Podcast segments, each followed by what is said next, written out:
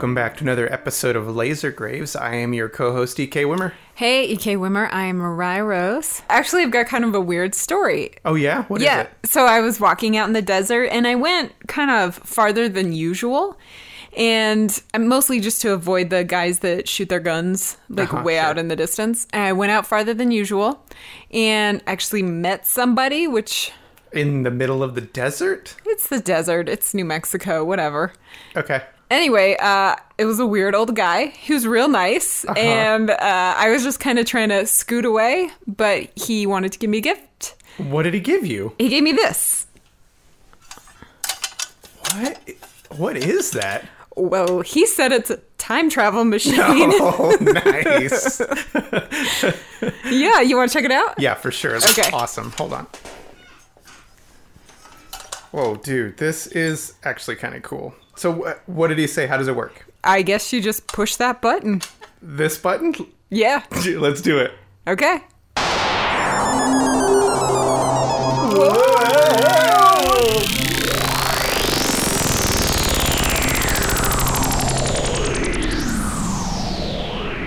Whoa. Uh, what just happened? I do not know. Welcome to the future. This is the year 2002. Whoa. 2002. Yeah, 2002. What was even happening then? For now. 2002 was crazy. I I remember us being super excited about Lord of the Rings: The Two Towers. Oh, Yeah. okay. And if I recall correctly, because you had it on the wall, this was the same year that Ben Affleck was People Magazine's sexiest man alive. No, no, no. I didn't think he was sexy till he got the giant back tattoo. Okay, cool. This was a tough year because this was also the year that Justin Timberlake and Britney Spears broke up. Oh no! But that inspired the um, what was the song? Cry that- me a river. No, no, the song we used to play foosball to. Oh, rock your body. Yeah, we would every day after we got home from school, uh, we would play Rock Your Body and foosball. Yeah, 2002. I'm starting to remember it more Okay. clearly now. That was the same year Michael Jackson dangled blanket over a balcony in Germany. Ah, blanket. Oh, and Michel Gondry did that Lego video for White Stripes. Remember Oh, that? Yeah, that was cool. What a crazy year. All I remember was by the end, everybody was playing The Sims. Oh no! Do people play that in in our current time? I don't think so. Just creeps. Oh, But I think the movie I remember the most from 2002 2003 era was 28 Days Later. oh, yep. Obviously, That was a good one. that was good. We went and saw it in the theater. We did in Missoula, Montana. Yeah. Let's talk about it, shall we? All right, why not? We're here. Yeah, we're here. We don't know when we'll get back to our normal time. Not worried about our children at all. 28 Days Later, originally released in 2002, directed mm-hmm. by Danny Boyle and written by Alex Garland. Boy, 2002, zombies were out in Totes. 2002. Yeah, that was like the dark ages of the zombie. They had been, you know, moved into the shadows of the, I don't know, 1980s. Yeah, the 80s were a heyday for zombies, late 70s, early 80s, and then mm-hmm. the 90s were like struggling to find a film here and there. I think they did a lot of vampire movies in the 90s. They really did. It was, let's blame, blame Brad Pitt and Tom Cruise. Okay. Their fault. But we were not prepared for early 2000s a zombie revival that would last easily a decade Yes. and not die out until The Walking Dead really pushed it too many seasons. it's, I think The Walking Dead has not ended. I, I, who cares? but yeah, this is a big one. Uh, this came about because Alex Garland, the writer of The Beach, which Danny Boyle had just directed right before this, wanted to make a new movie, and he had this great idea for a zombie movie. So he approached the producer of The Beach, Andrew McDonald, and they wanted to work on a film together. So he and Andrew McDonald started to come up with some ideas. Alex Garland was a fan of the 1996 video game, as was I at that age. This was prime time, Resident Evil.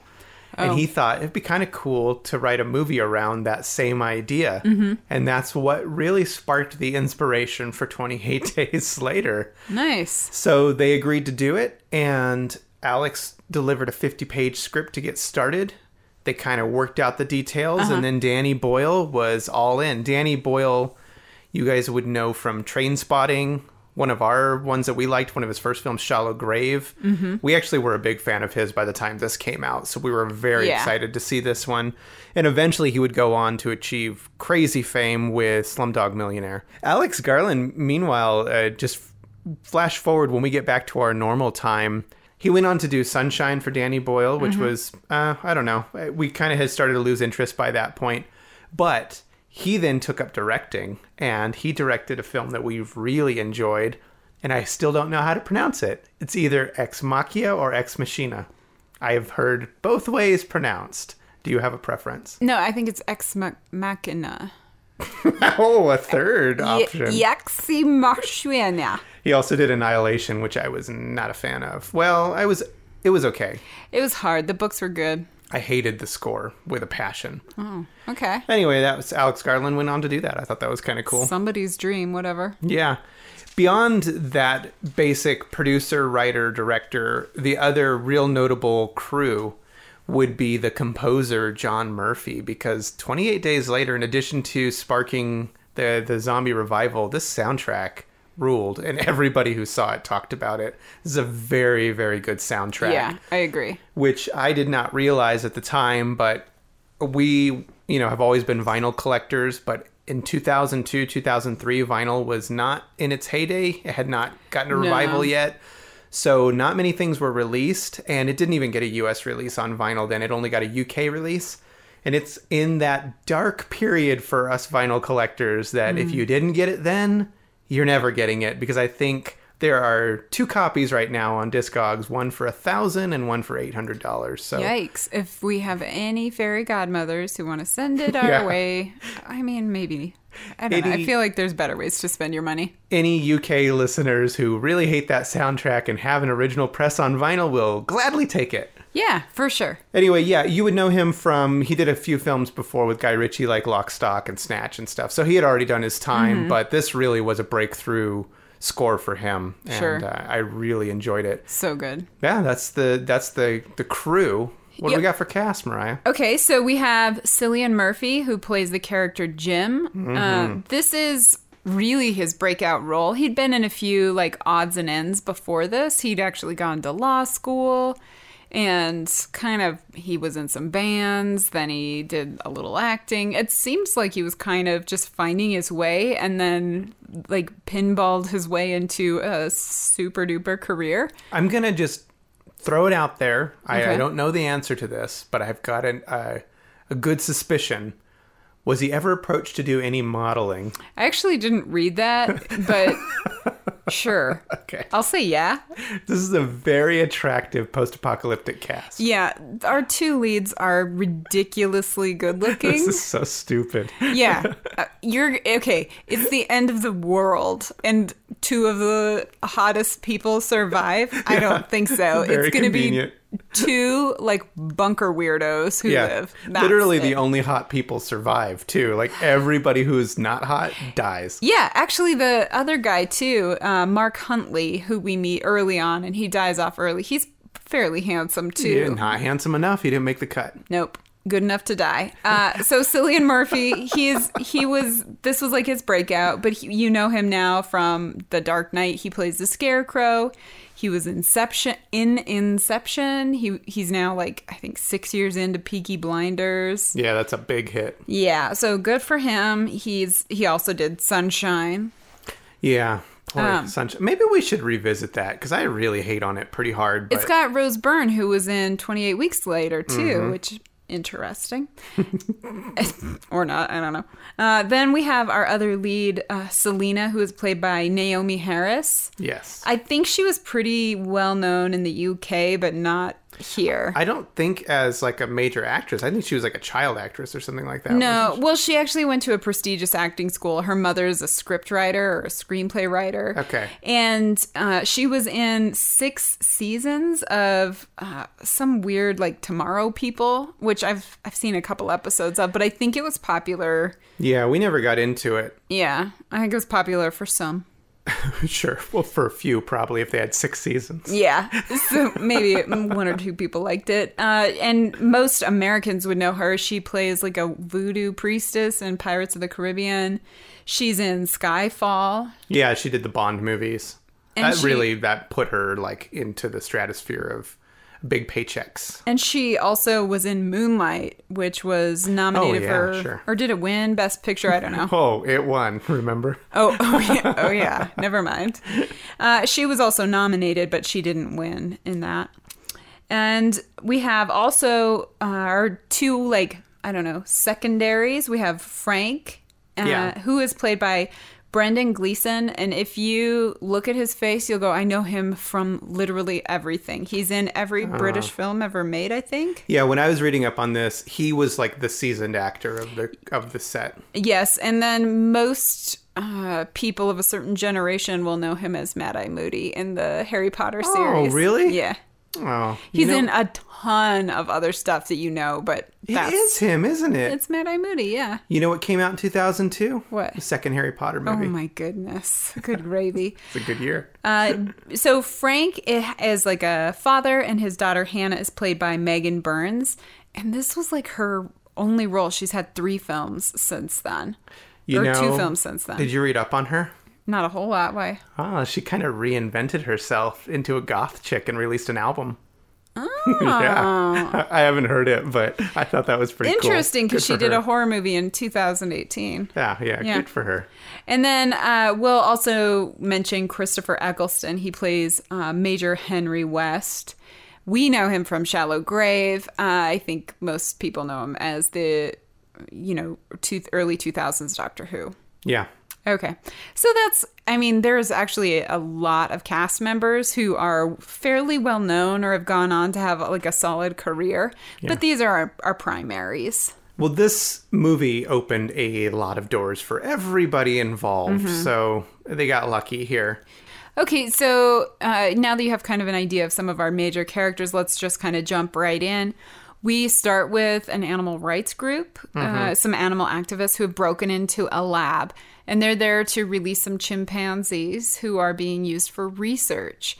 They are interrupted as a um, like a scientist, I guess, comes in. It's the middle of the night, but I guess he's got the night watch and he's like, "Don't let them out. I know who you are. Don't do it. They've been infected." And the guy's like, "Infected with what?" And he's like, "Rage." This is interesting because as the script was being written, it was relevant to the time, although Mm-hmm. it's become way more relevant right now. Yes.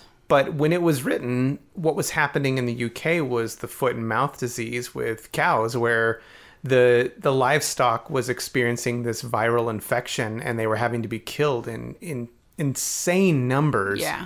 because they couldn't be eaten anymore, which as vegans I don't care. Um like good, but Well, I care for the I care for animals, the yeah. animals, but yeah, so this was a huge scare, and this kind of sparked this idea of a, a disease that could spread very quickly and not just be an isolated event, but a global pandemic, Yes. which is very interesting. Absolutely. And I like that they had it cross this animal to human barrier because we, I, I don't know where bird flu comes in, but we've got bird flu, swine flu, COVID, all of these diseases, like even malaria, that are passed in ways that go from another creature to humans. Yeah.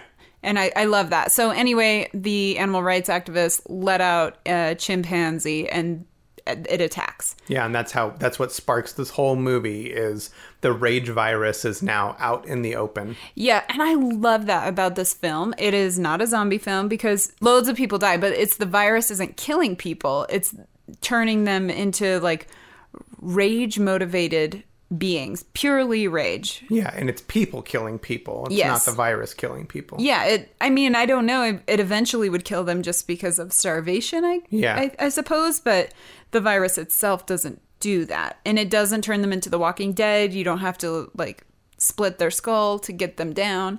They just die like a normal human, but they're so furious that they're adrenaline motivated and the rage just powers them through. Yeah, and we the way we get through this whole film is through our main character, who's Mm-hmm. played by Cillian Murphy, Jim is the character's name. who what did he do? He was just a paper boy or something like that. He was a delivery guy. Yeah, like a bike delivery guy. Yeah, and um, ends up in the hospital because of an accident and wakes up. Classic. This is very Resident Evil, by the way. Yeah. Is to wake up to a post-apocalyptic world and not know what's going on. There are a lot of similarities. What I find very interesting is that there was a Resident Evil movie made, Mm-hmm. and it actually came out before this, like a couple months before. So they were working on a similar timeline. But we'll talk about this at the end. How did Resident Evil come out first and not have the impact that 28 Days Later had? And I think the answer is pretty obvious.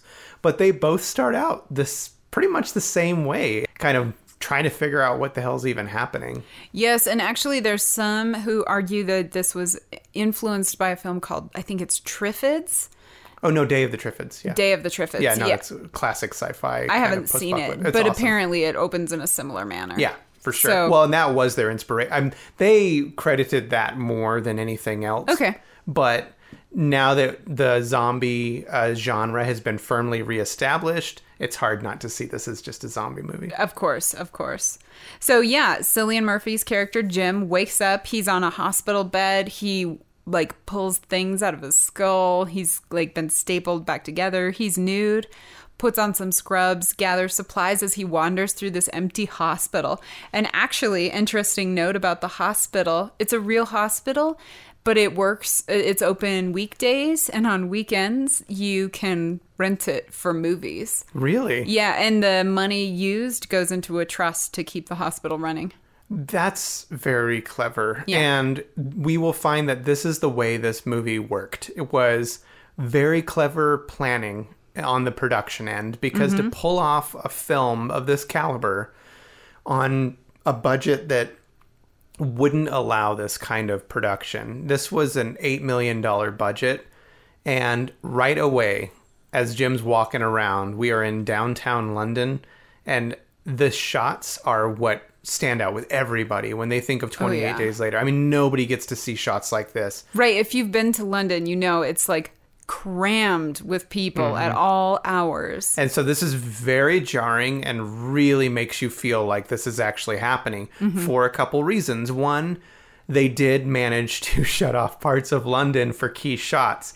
Let's spend a moment on that because it's kind of amazing that they pulled this off. Yes. And it was only accomplished with some planning ahead with even though these are all very established filmmakers who have shot in 35 millimeter for all kinds of other films they all knew that the production that it takes to set up a traditional film set they could never take that time to set all that up and get some shots like this of mm-hmm. a completely abandoned london and so what happened was they all realized they would have to change the medium the format and shoot on digital video which was still relatively new as far as major motion pictures were concerned. Yeah, fairly innovative.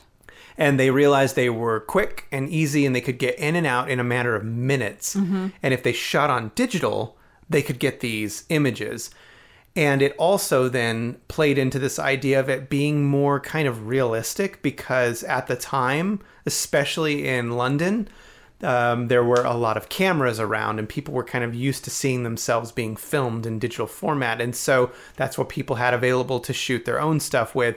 So this played into a more realistic perception of the time period the way they got these shots was was pretty clever Yeah, it's uh, absolutely amazing. Uh, the way that they had to work with law enforcement and city officials. I can't even imagine the permits they had to acquire to get these shots. And what they did, or what Danny Boyle did, was he found these really iconic shots of London, like the Tower, uh, the Houses of Parliament, all of these little areas that you would go, oh, that's London. So you know exactly where you are right from the get go as he, Jim, wanders around in hospital scrubs with a bag full of like pop cans or something. yeah and what they did was they shot it like 4 a.m Yep. and they would shoot on a Sunday, and they convinced the cops that they could be in and out seriously in a matter of minutes.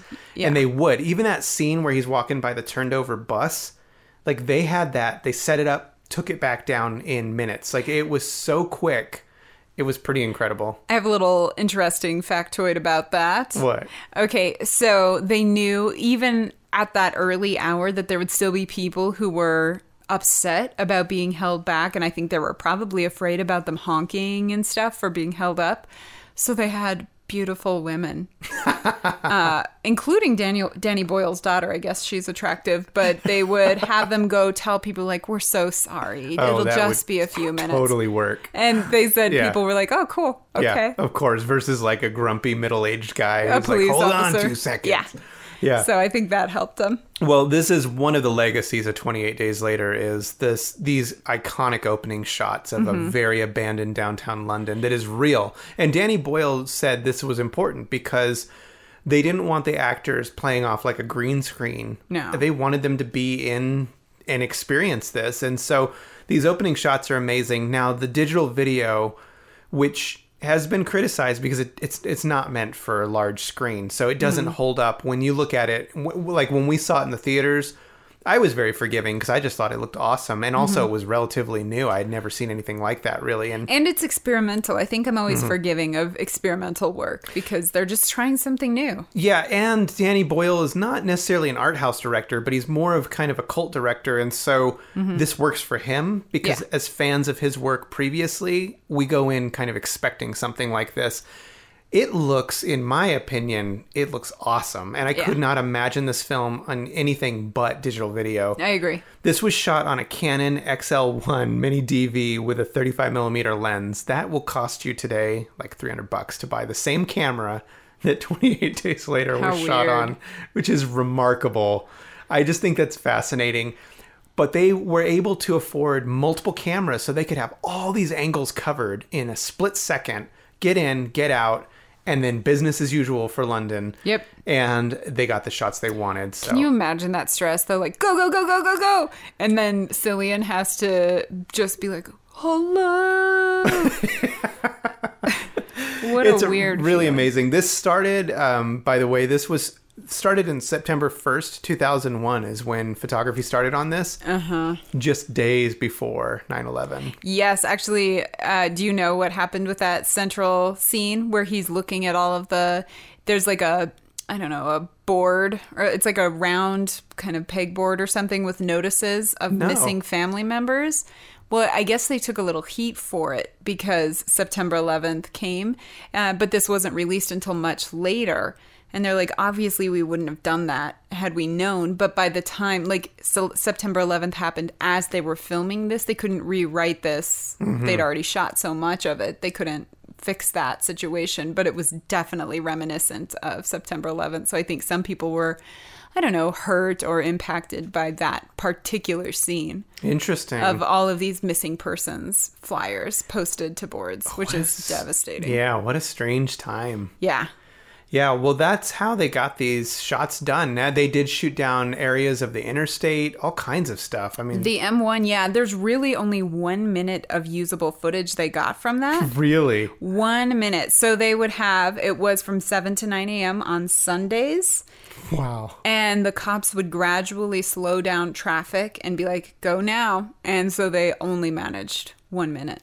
Well, it worked because that Yeah. one shot is really great. Yeah. I never, for this entire film, every time I've ever watched it, didn't believe that this entire world was completely empty. Like, it was so convincing. So convincing. Yes, I agree. Great job. Okay, so Jim he meets up with Celine and her friend uh, Mark, or Selena, excuse me, and her friend Mark, and they kind of run. They're running from zombies. Who, by the way, those really active zombies were all played by athletes because they had to be so physical. Now, these zombies, this is very interesting also about 28 Days Later, is not only did it kind of get credited with, well, not kind of, it did get credited with starting the revival in zombie films, but everybody was like, fast moving zombies, this is crazy. Mm-hmm. Fans of Laser Grays will know we did Return of the Living Dead, and for any normal horror fan, we're like, that's not crazy, that already happened. However, I think people had forgotten because it was so far removed mm-hmm. that there had been an introduction of fast moving zombies, but the way these zombies are portrayed set the bar for the new zombie. And it was very rare. I mean, we'll talk about maybe Shaun of the Dead or something where mm-hmm. you were allowed to, for for humor, slow down a zombie, but otherwise, from here on out, zombies are fast. Like you, You- can't go backwards. And I think that's because it's so animalistic. Like you're being hunted, Mm-hmm. and that's what's so terrifying. Because I think, like, when you watch the original Dawn of the Dead, you're like, oh, okay, you deserve to die. Mm-hmm. Unless you're in a corner and you get overrun by just a horde of Yeah. zombies, you deserve your death, dummy. Yeah. Just walk a little faster. But here, they are like running at the pace of adrenaline fueled by rage, and you just have to hope that your fear propels you farther. And I think that brings the viewer into it because you're like, oh my gosh, because we all also have this inherent fear of humans, I think, especially women. Like, uh, we're raised to be a little bit afraid of, of people. Uh, and I think that this plays to that fear so so well. In addition to that, I do find it interesting though that at the time this came out, the mm-hmm. the 2002 2003 reviews from critics don't really mention Return of the Living Dead. They're like, guess what we got introduced to? Fast moving zombies. And I think like universally, people had just kind of a forgotten. Yeah, I think so. I, I mean, it's fair. It was a really long time ago, and it's a whole new generation being introduced. And we came out of the theater with that same impression Yes. like, whoa, zombies are scary. Mm-hmm. And it's because not only were they kind of fast like they used to be, but they were really fast and really scary. So this was a clever thing. And as far as legacies are concerned, it, how remarkable that you can't really do one now without it being this standard. Yeah, absolutely. I totally agree. And getting back to those stories, so we have uh, Jim, Selena, and Mark. They kind of get Jim up to speed on what's happened while he's been unconscious. You know, pandemic, rage virus, everybody's dead, no government, etc. And he's like, "Well, gotta go check on mom and dad." And they're like, "They're dead, dude." But he's like, no, no, no, for reals, I gotta go. And they they get it. I, I think they understand, and they are like, okay, we'll go in the morning. So they go the next day. Guess what? His parents are dead, Yeah. and it unfortunately leads to uh, Mark's death because a neighbor, uh, zombie neighbor, crashes through the window and kills Mark. like you do. Yep. So now we're down to Jim and Selena. Thank goodness, because we had to get rid of, get it down to an Yeah. Adam and Eve kind of character Yeah, situation. So Mark's gone. Jim and Selena are working their way back to wherever in London, and they spot some lights on high rise. Yeah. And they make their way up after a zombie chase, and they meet Frank and Hannah, so a father and daughter who have somehow survived on like a super high floor of this high rise. What do you think of this cast, like this ensemble and this dynamic between the four central characters? I think it is fantastic. And actually, I know who was up to, to play Jim before Oh, really? Cillian took it. Yes, two people. Really? Initially, it was Ewan McGregor, Yeah, I could see that. That's but an obvious one. he and Danny Boyle had a major falling out after The Beach because he was Really? supposed to supposed to play uh, the main character in The Beach, and it was given to Leonardo Leo. DiCaprio. Yeah. Oh. I don't worry though. I read that they've reconciled. I could see how Ewan McGregor felt like he was a shoe in for every Danny Boyle movie, Yeah. and then when he didn't get it, could have been like, "But what?" Yeah. So Boy, poor Ewan though had to go on and at that same exact time take up Star Wars. That uh, uh, Attack of the Clones had come out this same year. Boy, life's hard for him. Yeah. But so after uh, leaning away from Ewan, they went to Ryan Gosling. Really? He was up for it, but there was a scheduling conflict, I guess, so he couldn't take it either. Ugh, could you imagine his just like dead face, I non-expression look through the whole movie? I think Ryan Gosling looks kind of like my brother, so I love it. Oh, okay. I, I like Ryan Gosling because he reminds me of my brother. I'm Oh, like, yeah. oh, okay. I just wish he showed any emotion in any movie he's ever been in, but He's okay. just- he's got a neutral face. It's fine. Uh, yeah, so that's who who was up. I obviously love the choice of Cillian. I think every character is fantastic. Although you and I joked, uh, and as we have already here, how very attractive Jim and Selena are. Yeah, it's very convenient. I would say that uh, Frank and Hannah look more like normal British people. yeah. you know, they're fine. They're just Yeah. normal people. They don't look like they're supermodels or Yeah, you know whatever. but they're a great cast. What did you think? I like the dynamic a lot, and one of the things I liked about this film, I just think the script is is so incredible, and I, I think if you don't like this film, you're missing something. And I I hate to be that blunt, but it's true. This this film is really uh, an amazing commentary on so many levels, which is the only way a zombie film works, honestly. Absolutely. And also, I just think that the way they have the characters introduced and then slowly weeded out moves the story along beautifully. Like, Yes. I think that they allow you to learn who they are and then get pulled away from them, and you are thoroughly invested in all the characters. I would say the only character I was not invested in was the guy that they met at the very beginning who died right away. Like, Mark? I didn't have a chance to be invested in him. But you did a little bit because they wrote in he's the only character who gets a little insight into what happened during the initial outbreak. Like we don't know what happened to Frank and Hannah. We don't know what happened to Selena, but Mark tells his story of being in an airport and having to like climb above bodies to escape. What's crazy though is Selena did have a backstory. Oh yeah. Yeah, her and Danny Boyle had come up with an entire backstory where her parents died and then her brother was turned and she had a killer brother and all this kind of stuff and it was all cut out.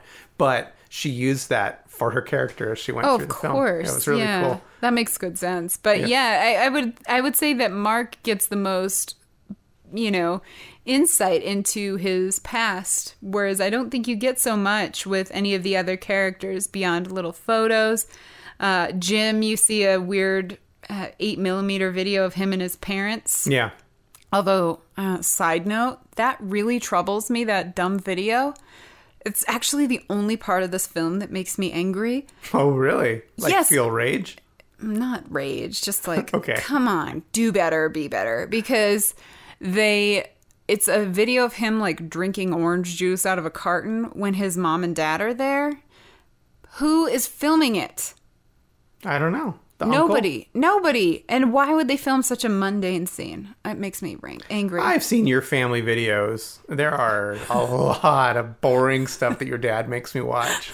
I'm like, really? There's like Oh. hours of this. My sweet dad, he just makes you watch videos of me swimming when I was Yeah, 12, it's really boring, but which is weird. okay. He only makes you watch those because I, I try to cannonball, to be clear. Well, the the four piece get together and they realize they can't stay in the high rise. So Yeah, they're out of resources. uh, they have picked up on a signal of the military that's saying, "We have the cure. You just have to come get to us." And they make the big decision to leave where they're at. This is very typical. I mean, this is very standard script writing now. I think at the time maybe this was a little bit more original. It leads us right into the second act. Yeah. They take us from the uh, hello, the world is devastated to now we have a plan, we're going to enact it. Yeah.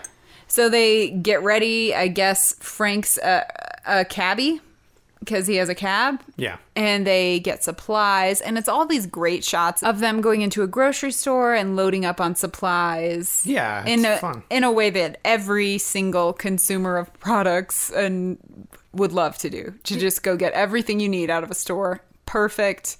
And then they leave and they. There's this great scene in the tunnel as they're trying Yo, to leave Very scary. It's so tense. They go up and over a pile of crashed cars, get a flat, and they're like have to change the tire before all the zombies come. And what I love about this is that it took two days to film. Really. They had permission, but it, it was so complicated. And you and I watched the making of this. Oh yeah, the car going up and over yeah. actually is a car just on this other like tractor trailer being pulled along the side. But like bumping somehow on like hydraulics. So much fun. oh, so great. The, this is one of my favorite scenes in the whole movie because this is where we'll talk about this too at the very very end with zombie movies that came after. Why 28 Days Later will always be at the top of the heap for me is that it is an art film more than anything Yes. and there are shots especially in the tunnel scene of the long shadows and stuff coming Uh-huh. at you that just you don't see that in any other film. This is so beautifully shot and yes. it's just the mood and the the atmosphere is it's just amazing. I It's so fantastic. tense. and it's so good. But they get through. They battle through. They eventually get to where the military is supposed to be there, and It's like a blockade. yeah, and there's nobody there. Mm-hmm. We get a very tragic scene, unfortunately, um, where the dad gets uh, a little blood in his eye and turns. And right as Jim is about to put him out of his misery, the military was there the whole time. They were just spying and, and being quiet, and they kill the dad. This was a, a very sad scene. Yeah, because they built up this father daughter relationship and its importance to the group as a whole. And then Hannah is left without her dad. We know her mom's already gone for. We don't actually know how the mother died, but now Hannah is an orphan, and these two randos are in charge of her. Yeah.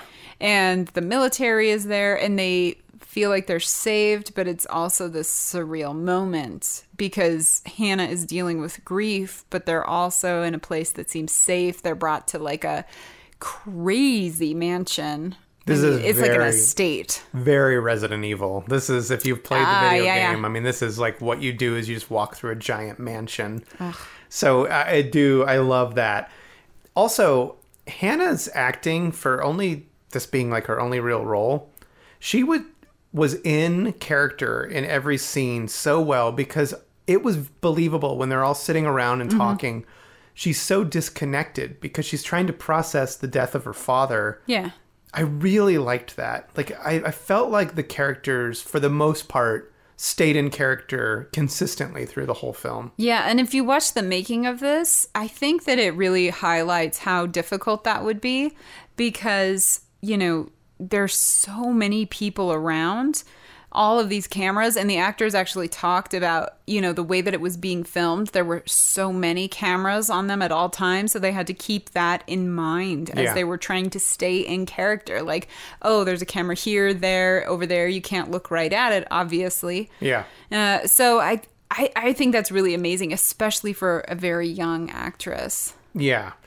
This part of the film is where it really splits and I think again separates from the rest of the zombie movies that came out Yeah. after is that you think it's a zombie movie but this is where the commentary works at its best is Yes. that they think that they found refuge with these soldiers only Mm-hmm. to find out that these soldiers are thinking they're at the end and the only thing that they've been told by their captain is we'll put out a fake distress call to bring in women because we're going to repopulate because clearly the world is over and this is what the captain has promised them. So this is what our main cast has walked into. Yes. and the moment that is realized it really turns this entire film into a totally different movie. This is no longer a zombie movie at all. Yeah, the zombies become secondary at this point. So they meet Major Henry West, who's the leader, and it's just him and I don't know, a handful of men. it's like eight or nine guys Yep. And he, he reveals pretty early on, like, basically, these women, sorry, and I'm using the term women loosely because Hannah's a child still. yeah she's like 15 She's so maybe.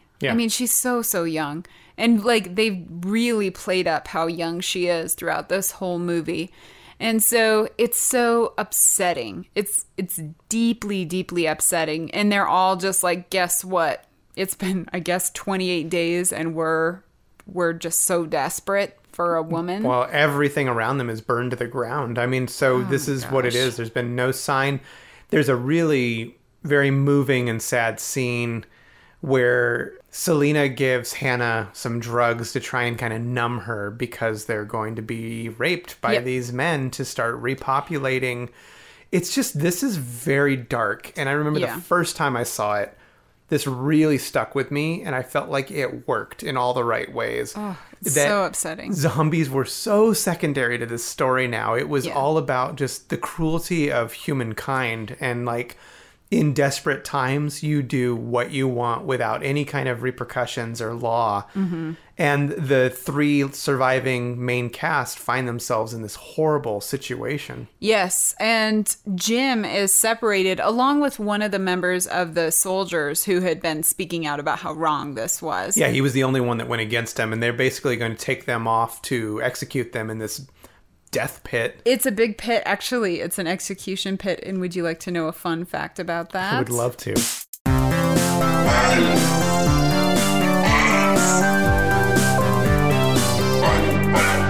Okay, so this execution pit has filled with bodies, and after they had finished filming, or when they were in between, they were supposed to have taken it down, and they didn't. and a woman was driving, saw it, got so horrified she crashed her car and called the police, who had to come and investigate. Oh, that's so sad. Can you imagine the horror though? You're just like do do do driving along through my beautiful area and what? Oh man. Well, what happens? This dead pit's important because this really sparks the third act and final act, which is that Jim is supposed to be killed, mm-hmm. but there's this little scuffle when the other guy is killed and he escapes. And this is where he goes full like Rambo and decides like, no, Got nothing left to lose. I got nothing left to lose. I'm going to go back and rescue the women, and we are getting out of here. Mm-hmm.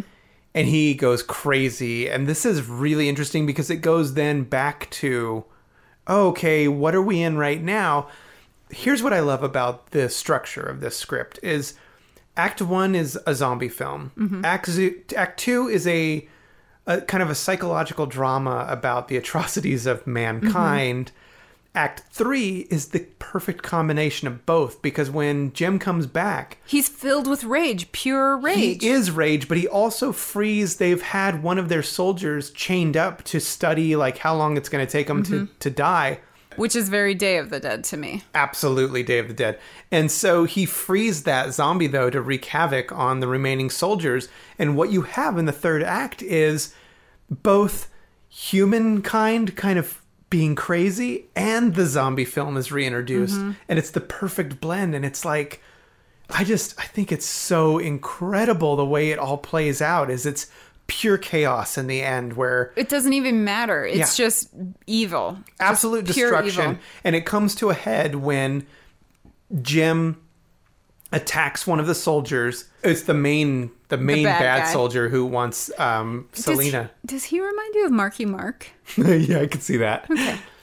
pokes out his eye it's a very brutal kill to the point of selena's watching all this Yeah.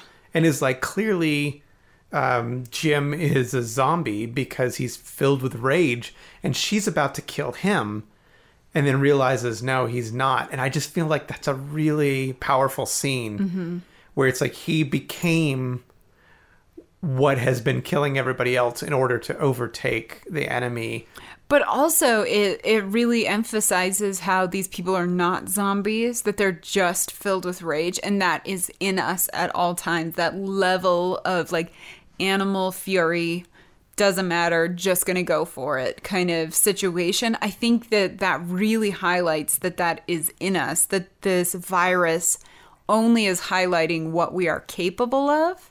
Yes, and that we're we can be our own destruction. There's a scene much earlier in in uh, the mansion before the one soldier that opposed everybody else and ends, ends up getting killed, uh, executed. They're all sitting around the dinner table, and he has this really amazing scene where he's talking about all of human existence in comparison to the world mm-hmm. and the creation of the world and how we're this little like you know dot on the mm-hmm. spectrum. On the timeline, yeah. and they're all saying how we want everything to go back to normal. And he's saying humans aren't normal. And as soon as we're gone the earth has gone back to normal. Yeah. and i thought that was really really powerful. Absolutely. so yeah anyway uh, basically the soldiers have all been wiped out because jim went crazy. And then the three of them get in a car but guess who's still there? The one and only person the captain. Major Henry West. hannah meanwhile is like doped up on whatever drugs she got and pulls like the most boss move of the whole movie where she backs up the car because she's driving and just without hesitation a zombie like pulls the captain out and then they just drive off Yeah, it's bonkers. and then this is probably the most important part we have to talk about that's left in the film is the ending. Oh, Ends with them crashing the gates because they're locked and it mm-hmm. kind of freeze frames. Mm-hmm. Did you read up on how this originally ended? well, I actually already knew it. Okay. The like alternate ending. Yes. It was supposed to be Jim dying, flatlining. Like they take him to a hospital, can't revive him, and he dies. there are three endings actually. Oh, I only knew that one. What's the other? Two out of three he dies. And test audiences were like, this uh yeah, Too this dark. doesn't work. Yeah, it's too dark. But in the US release, if you stayed until the very end of the credits, it's like, but what if? And then it plays the original ending that was the UK ending. But that's not what happens here. We do get a really pretty interesting final scene, which, interesting fact for our tech nerds, this has all been shot digital video. The end scene, it's pretty obvious this is all shot 35 millimeter. It mm-hmm. looks beautiful. Mm-hmm. I don't know why, though. I looked everywhere to find out why in the world did they shoot this. Oh, it makes perfect sense. It's like it's all gone back to normal. They're out of the grittiness yeah. of it. Okay, yeah, I see that. Yeah. So, yeah, they're up and they found this like super distant, you know, house just in the hills. It's, So beautiful. oh my gosh, can we move there yesterday? Yeah, exactly. Oh my goodness. They use all this linen that they've sewn together to create a giant help sign on the front yard. And Does it say help or does it say hello? oh, I don't remember. I think it says help. I don't know. Okay. I can't remember. We've seen this so much. I think it says hello. Okay, yeah. Hello. It makes sense. And the jet flies over, finally sees them, and they are rescued. It's very interesting to me that they chose to end it that way. I appreciate it. It is a little out of sorts, like you can tell it uh, maybe was was an afterthought, but I like it. I think it works, and it leads itself to a sequel. Although it's interesting because earlier in the film, Selena had been talking about how there had been cases in New York and Paris. Yeah. So it leads you to think that this is a global pandemic. However, they're rescued at the end, which makes us think maybe not so much, and it had only be- been contained to the island. Yeah. So it's it's interesting and a little actually I would say disjointed. I don't know. What do you think? I I don't know. I've always been kind of like on the fence about the end because it ends so happy, but it's such a bleak movie to begin with that I kind of would have been okay with the with the tragic ending. Well, you and I are always like, and everybody dies. The end. What movie did we watch? Do you remember a long time ago? We used to do this thing. We still do. When we watch like a romantic comedy and we're like, and the person dies here.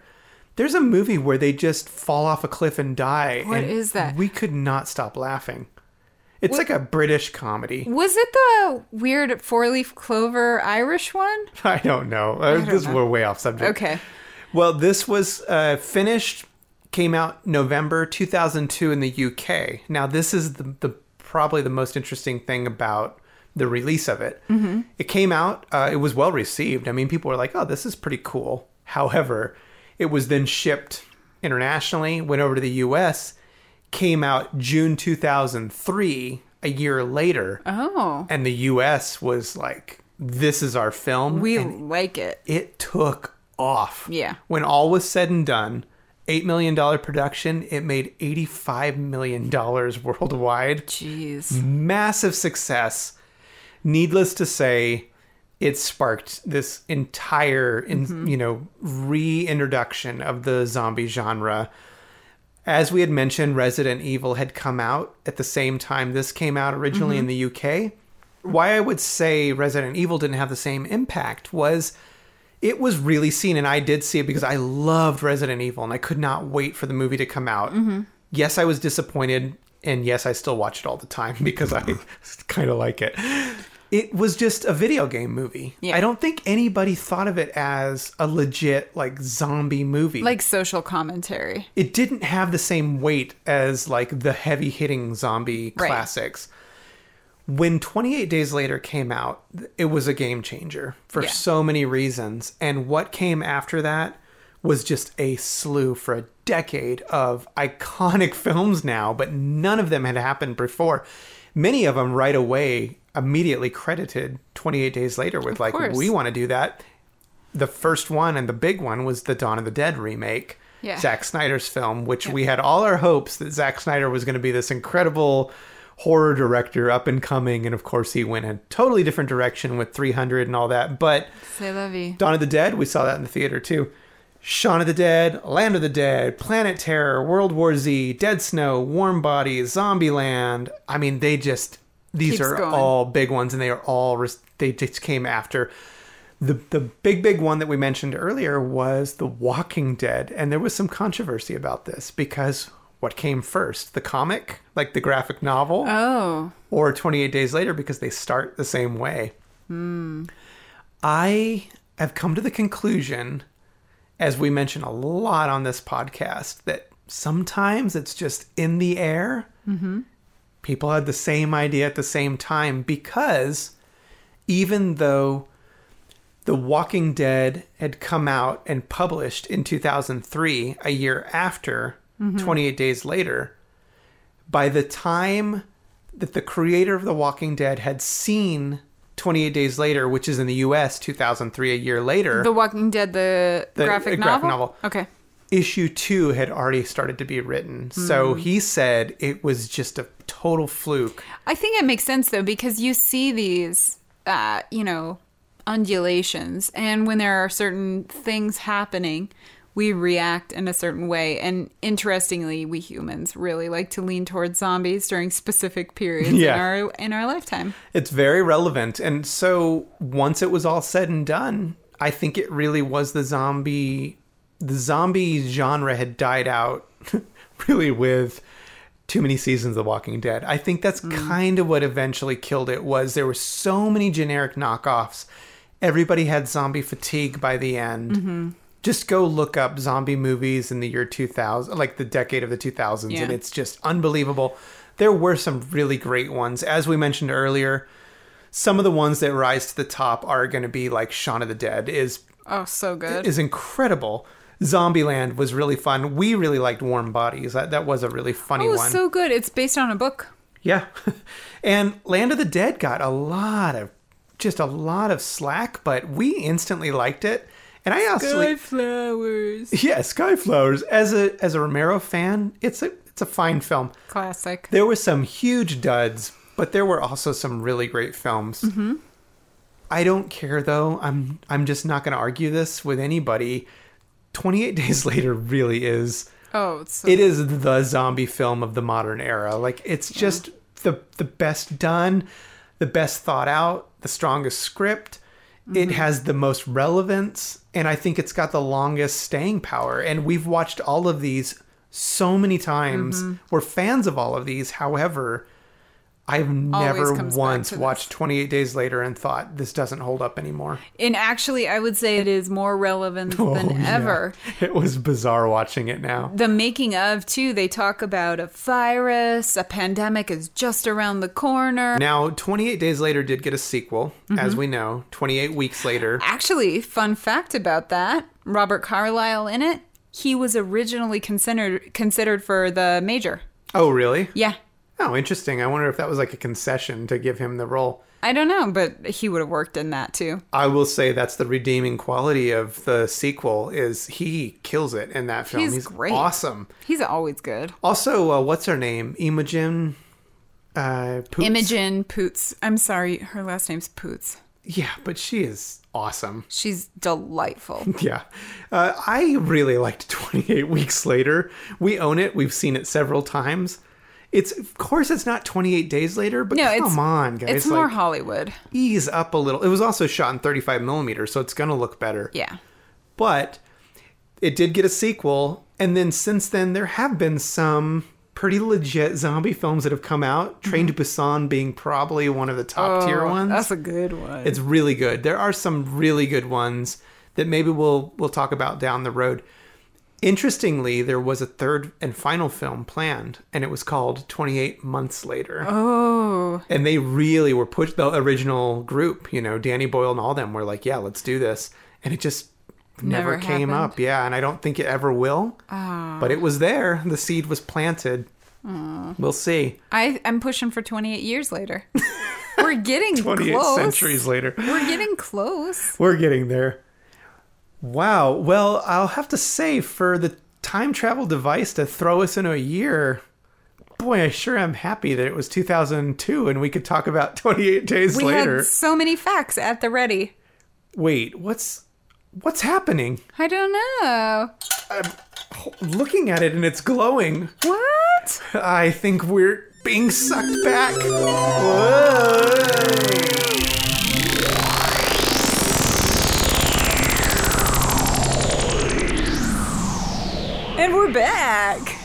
Okay, everybody. Well, I hope you enjoyed the time travel episode. Boy, that was an experience. Yeah.